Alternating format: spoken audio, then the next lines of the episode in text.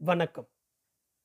தமிழ் வாசகர்களால் தீஜாரா என்று அன்போடு அழைக்கப்படும் எழுத்தாளர் திரு தி. ஜானகிராமன் அவர்களின் மரப்பசு நாவலின் ஆறாம் அத்தியாயம்.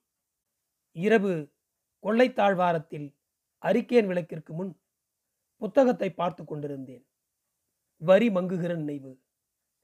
பெரியப்பாவுக்கு எப்படி நம் சேரி பயணமெல்லாம் தெரிந்தது? கண்டிக்க என்று தனியாக ஒரு செஷன் வைத்துக் கொள்ளாமல் பேச்சோடு பேச்சாக விட்டு விட்டாரே.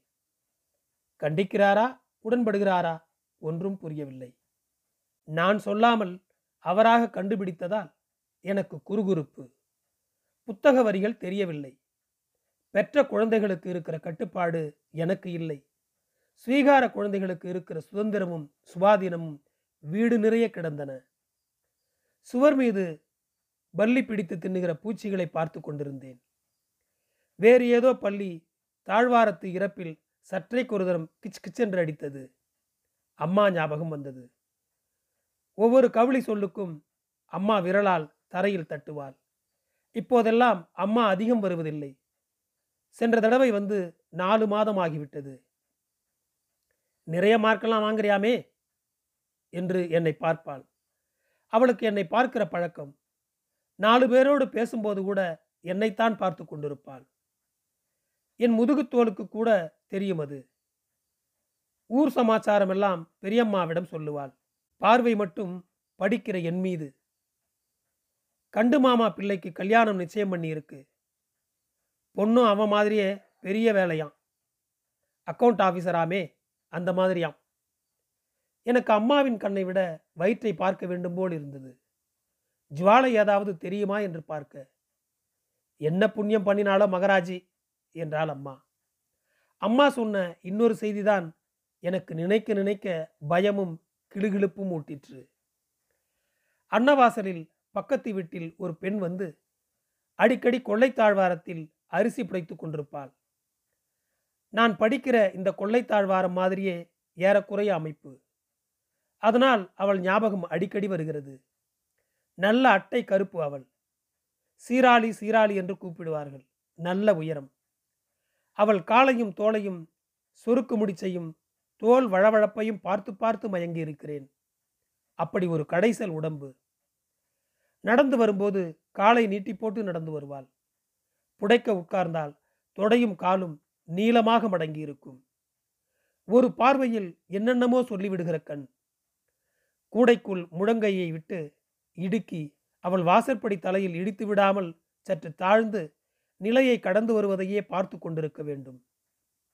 கையில் கண்ணாடி வலை இரண்டு மூன்று ஜோடி. காதில் மேல் வலையில் ஒரு பச்சைக்கல் கூம்பு ஆடும்.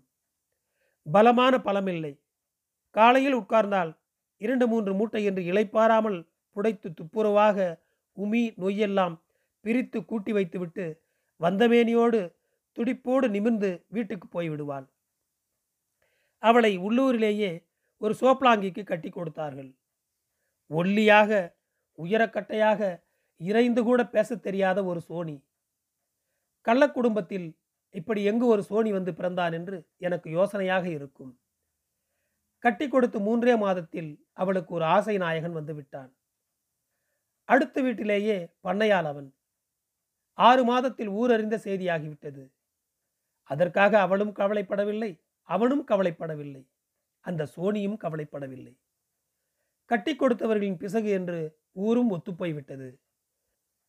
அந்த ஆசை நாயக மருதமுத்து ஒரு நாள் கொள்ளையில் அவள் கூடை புலியை வைத்து அரிவாள் மனையில் கொட்டை அறிந்து கொண்டிருந்தவளோடு பேசிக் கொண்டிருந்தானாம்.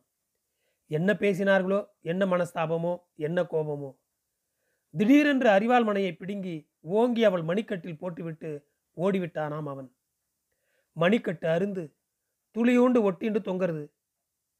குடிய கெடுத்த பாவி மாவனேன்னு சத்தம் போட்டா. அருந்த கையை அப்படியே பிடிச்சி ஒட்ட வச்சுட்டே நடந்து தெருவுக்கு போய் வண்டியை பூட்ட சொல்லி அது வரைக்கும் காத்து உட்கார்ந்துருந்து ஆஸ்பத்திரிக்கு போயிருக்கா சீராளி.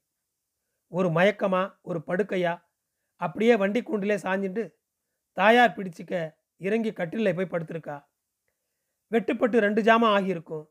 வண்டியெல்லாம் ரத்தம் தாவாரமெல்லாம் ரத்தம் இத்தனை நெஞ்சுரமாக போனாலே அந்த கை ஒட்டிக்கப்படாதோ? இனிமே பிரயோசனப்படாதுன்னு துளி ஒட்டுன்னு இருந்த கையையும் பிச்சு எடுத்து கட்டு போட்டு இன்ஜெக்ஷன் போட்டு படுக்க வச்சுட்டாராம் டாக்டர் பாவிக்கு விரல் இத்தனை இத்தனை நீளம் இருக்கு? போச்சு. ரெண்டு மாதத்துக்கெல்லாம் வேலைக்கு வந்துட்டா. அதை என்ன சொல்கிறேன் உடம்பான உடம்பா அது? அம்மா மாய்ந்து போய் சொல்லி கொண்டிருந்தாள். அந்த மாதிரி சொல்லக்கூட வரவில்லை எனக்கு. எனக்கு சீராளியின் அழகு பலமும் அகலவில்லை. இவளை கொஞ்சம் படிக்க வைத்திருந்தால் போலீஸ் இன்ஸ்பெக்டர் ஜெனரல் ஆகியிருப்பாள் என்று தோன்றிற்று. ஆனால் அதையெல்லாம் விட அவள் குளிக்கிற போது படுத்திருக்கிற போது சோறு பரிமாறும் போது அந்த மருதமுத்துவோடு இருக்கும்போது எப்படியெல்லாம் இருப்பாள் என்று நானே மனசில் படம் போட்டு பார்த்து கொண்டிருப்பேன். அந்த மாதிரி பலத்தோடு களைப்பு தெரியாத சக்தியோடு நானும் இருந்தால் கொஞ்சம் மேனி சிவந்து படித்தும் இருந்தால் அவள் பேச்சுக்கும் முகவெட்டுக்கும் பலத்துக்கும் எப்படியெல்லாம் இருந்திருப்பாள்? அரசல் பிரசலாக அவள் நடவடிக்கை ஊர்காதில் விழுந்தும் விழாததுமாக கள்ளத்தெரு அக்ரகாரம் இரண்டு தெருக்களிலும் சிறிது நடுவயசுக்காரர்களும் இளைஞர்களும் முக்கியமாக நடுவயதுக்காரர்களும் ஏக்கமாக பார்ப்பதுண்டு அவளை. ஏதோ அவளிடம் வாயை கொடுத்து இரண்டு மூன்று நாள் கழித்து வயல் வரப்பில் இருட்டுகிற சமயத்துக்கு மருதமுத்துவின் கையில் செம்மையாக அடி தின்றதும் உண்டு. நான் அவளையே நினைத்து கொண்டு அரிக்கேன் சுடரை இரட்டையாக்கி வெறித்து கொண்டிருந்தேன். திப்பென்று தூக்கி போட்டது. இன்னுமா படிக்கிறே? பெரியப்பா ஃபைனல் பரீட்சைக்கு மூணு மாதம் இருக்கேன் இன்னும். பேசாமல் படுத்துக்கோயேன் நான் இனிமேல் கொஞ்சம் அதிகமாக படித்து தான் ஆகணும் பெரியப்பா. படி நான் வேண்டாங்களே. இன்னும் ஏதோ சொல்லப்போவது போல் இருந்தது. ஆனால் சொல்லவில்லை. உங்களுக்கு யார் சொன்னா? என்று உடனே கேட்டுவிட்டேன். எது? நான் மீட்டிங்கில் பேசுறது? அதையா நினைஞ்சுட்டு உட்காந்துட்டு இருக்கே இதான் படிப்பா? என்று சிரித்தார் பெரியப்பா. நான் சொல்லியிருப்பேன் உங்ககிட்ட. சொல்றதுக்கும் என்னமோ போல் இருந்தது என்றேன். நீ பேசு குழந்தே. ஆனால் பரீட்சை படிப்புக்கெல்லாம் இடைஞ்சல் வராமல் இருக்கணுமோ இல்லையோ? அதுதான் சொன்னேன். குரல் அவர் மன்னிப்பு கேட்பது போல் இருந்தது. நான் சிரித்தேன். அதாவது தொண்டையை கட்டின வருத்தத்தை அப்படி மாற்றிக்கொண்டேன். எனக்கே ஆச்சரியம். எப்படி? அழுகையை இப்படி மாற்றிக்கொள்ள முடிகிறது என்று இந்த மாதிரி சமயத்தில் அம்மாவானால் அழுதிருப்பாள். இன்னும் நாலு பேரை நினைத்தும் பார்த்தேன். எல்லோரும் கலங்கி இருப்பார்கள் நான் யாரை கொண்டிருக்கிறேன்? அப்பாவையா அம்மாவையா? தாத்தா பாட்டி கூட அப்படி இல்லை.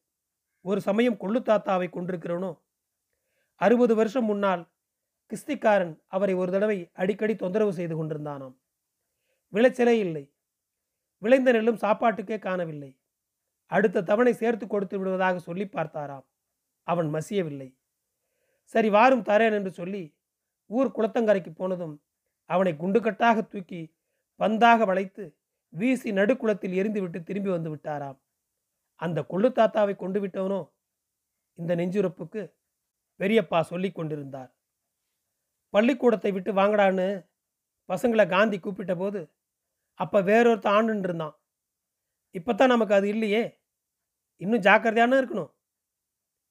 நான் இனிமேல் ஒழுங்காக படிக்கிறேன் என்று சட்டென்று சொல்லிவிட்டேன். நான் அதை சொல்லலை குழந்தை. நீ முதல்ல பாஸ் பண்ணிடுவே. அது தெரியும். நான் அதை சொல்லலை. நீ வச்சிருக்கிற புஸ்தமெல்லாம் பார்த்தேன். எனக்கு ஒரு அச்சரம் கூட புரியல. இதெல்லாம் படிச்சுட்டா நீ சேரியில் படிக்காதவகிட்ட போய் பேசுகிறேன் பத்து வருஷம் முன்னாலே செட்டியார் கோயிலில் ராமாயணம் சொல்கிறேன்னு ஒருத்தர் வந்தார். நான் எல்லார் மாதிரி ராமன் காட்டுக்கு போனால் மான துரத்தினான்னு அத்தை பாட்டி கதை சொல்ல வரல. ராமாயணமே பெரிய வேதாந்த கடல்னு சொன்னார். அப்புறம் ஒரு அஞ்சு நாள் ராமன்னு தத்துவம் சீதைங்கிற தத்துவம் தண்டகாரண்யன்னு ஒரு தத்துவம் பரசுராமன்னு பரசுங்கிற ஒரு தத்துவம் அயோத்தின்னு ஒரு தத்துவம்னு சொல்லிகிட்டே இருந்தார். ஆறானால் நானும் செட்டியாரும் கடைப்பயன்களும் தான் கதை கேட்க இருந்தோம். கணேசம் பிள்ளை அம்மா யோகாம்பாச்சி மாத்திரம் கண்ணை ஈரத்துணியால் துடைச்சி துடைச்சுண்டு உட்காந்துருந்தா அந்த மாதிரி இருக்கு நீ படிக்கிற அபேதபதி புஸ்தகம் எல்லாம் நீ இதையெல்லாம் படிச்சுட்டு பேசுனா எப்போ நம்ம ஊர் ஏழையெல்லாம் சாப்பிட போகிறான் ஏப்பம் விட போகிறான் பெரியப்பா கண்ணை சிமிட்டினார். எனக்கு சிரிப்பு வந்தது. சொன்னேன் எனக்கும் இந்த புஸ்தகமெல்லாம் புரியல பெரியப்பா. பொதுவாக ஏதாவது சொல்லிட்டு வந்துடுவோம். நிமிண்டு நிமிண்டு கேட்டால் பதில் சொல்ல தெரியாது. அப்படி கேட்காதபடி பேசிட்டு வந்துடுவோம். சரி படுத்துக்கோ நாழியாச்சு. அறிக்கையின் விளக்கை எடுத்து கொள்ளை கதவை தாழிட்டு உள்ளே வந்தோம். பெரியப்பா அவருடைய பெஞ்சில் படுத்துக்கொண்டார் கீழே பெரியம்மாவின் பக்கத்தில் படுத்தேன். தூக்கம் இன்னும் கொள்ளவில்லை. பெரியப்பா சொன்னதை நினைத்து சிரிப்பு. இந்த பெரியப்பாவை புரிந்து கொள்ள ஏன் இத்தனை நாளாயிற்று? பத்து நிமிஷம் கழித்து மெதுவாக பெரியப்பா என்று கூப்பிட்டேன். ம். செட்டியார் தான் சாப்பாட்டில் மிச்சம் பிடிக்காதேன்னு சொன்னார். நான் ஒரு கச்சேரி வையுங்கோங்கிறேன். கேட்பேலா கச்சேரியா? கோர்ட்டு கச்சேரியா? போங்க பெரியப்பா பாட்டு கச்சேரி. பாட்டு கச்சேரியா? எல்லோரும் சிரிப்பன் வழிச்சுண்டு வயலுக்கு வந்த பொழிசை பாடுறான்னு. சிரிக்காமல் இருக்கிறதுக்கு தான் நாம் இருக்கோமே. நம்ம அந்தஸ்துக்கு தகுந்தாற் நம்ம பண்ணிக்கிறது. என்ன சதிரா மேலே கச்சேரியா சீட்டு கச்சேரியா? கோபாலி பாட்டு கச்சேரி. நீ பேசாம தூங்கு. அவன் உச்சாணி கும்பல உட்காந்துருக்கான் ம் கச்சேரி பண்ணணுமான்னு ஒரு சிரிப்பு சிரிப்பன். மானம் போயிடும். சிரிச்சா ஓங்கி அறிவேன் என்னது? ஆமாம் நான் போய் கேட்க போகிறேன் எங்கள் பெரியப்பா பொண்ணுக்கு கல்யாணம். வந்து பாடுறேலான்னு. என்ன? சரின்னு நினச்சியா? நீ பாட்டிலே நுழைஞ்சு ஏனாமா பேசிட்டு வராப்புல?